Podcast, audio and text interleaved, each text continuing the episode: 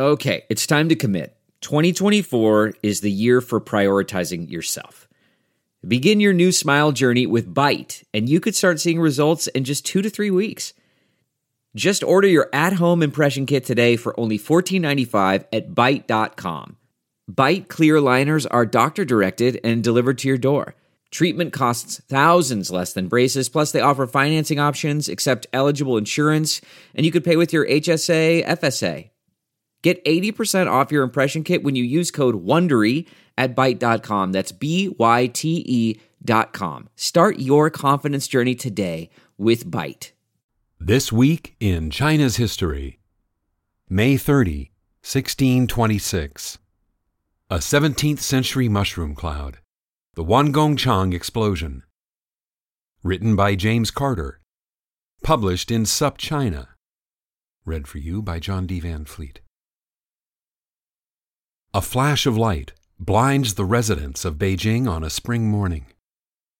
Thousands of homes are incinerated. Many thousands more are shaken by a low rumbling that extends hundreds of miles from the source of the light, south of the Forbidden City. Within minutes, a cloud that contemporary observers described as resembling a mushroom rose into the sky over the Chinese capital. At the source of the blast, an immense crater occupies the site where, a few minutes before, government buildings had stood. Thousands of people who were nearby at the time are simply gone. Ash, according to the official records. The scene sounds like a Cold War apocalypse. A nuclear strike? A terrorist attack? It is estimated that the explosion exceeded the force produced by the atomic bomb dropped on Hiroshima. But this cataclysm occurred centuries earlier, in the spring of 1626, when the Ming Imperial Munitions Factory, Wangongchang, exploded. If you have spent any amount of time in Beijing, you have almost certainly passed very close to the epicenter of what is now referred to as the Wangongchang explosion, or the Tianqi explosion, after the reigning emperor. If you walk down the Avenue of Eternal Peace, Chang'an Boulevard, past the Forbidden City on your right, Tiananmen Square on your left, you'll soon pass the entrance to Zhongnanhai, the official residence of China's leaders. If you continue west, you'll be near the former site of the Wangongchang, the Ming Imperial Gunpowder Factory.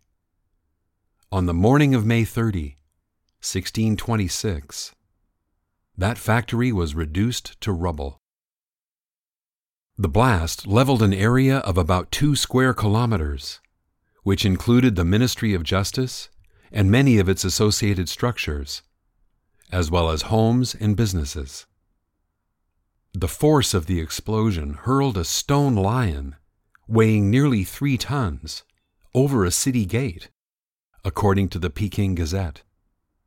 An estimated 20,000 people perished. The explosion that killed them was heard more than a thousand miles away. The number of people killed, while staggering, barely describes the horror of the day. Survivors were confronted with gruesome evidence of the cataclysm. Scholar Feng Naishi describes the ghastly fallout. Bloody organs rained down over the entire city. In her article, Mushroom Cloud over the Northern Capital. Using contemporary sources, Feng brings us into a bizarre and macabre landscape that followed the explosion. Quote, Trees, stones, people and birds poured down to the earth from the sky like rainfall, writes one essay on the explosion.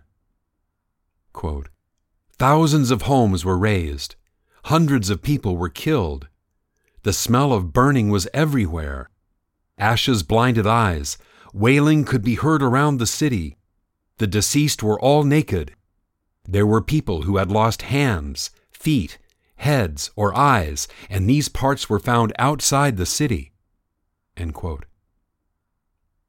If the images of disfigured corpses weren't enough, the official Peking Gazette offered even grislier reports.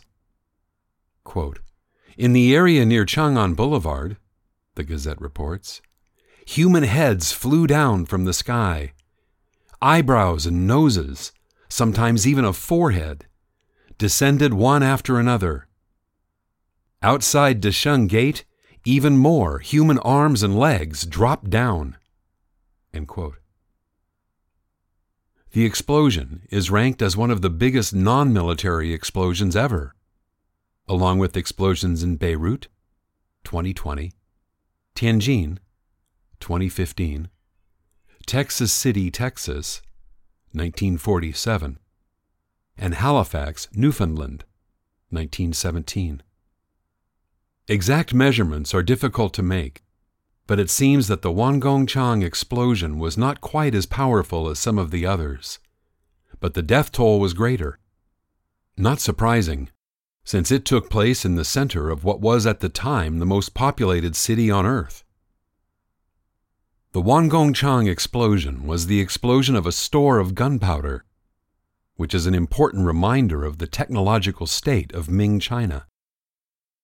The concept of gunpowder empires was coined for the Muslim states of Western Asia, Safavids, Ottomans, and Mughals. But the Ming was a major innovator in firearms. Tonio Andrade's The Gunpowder Age argues that military technology was a major contributor to Ming China's development and expansion. Ming troops carried guns from the dynasty's beginning, and Ming workshops and armories produced some of the most effective firearms in the world, incorporating and responding to Portuguese and Dutch weapons when those technologies came into use. By the 17th century, Ming workshops were producing a wide variety of carbines, muskets, cannons, even a rapid thunder gun that was an early machine gun. The importance of firearm technology to the Ming helps explain why the Imperial Gunpowder Workshop was so centrally located in the capital. In 1626, that centrality had tragic consequences, but we must also wonder why, if the Ming had been working with gunpowder for centuries, such a devastating accident could occur. Pinpointing a cause for the explosion was, of course, difficult. As Feng puts it, quote, the site of the disaster was obliterated, and few traces remained for investigation. Theories abound, ranging from sabotage to negligence. Explaining why a building filled with things designed to explode would, in fact, explode doesn't demand a powerful theory.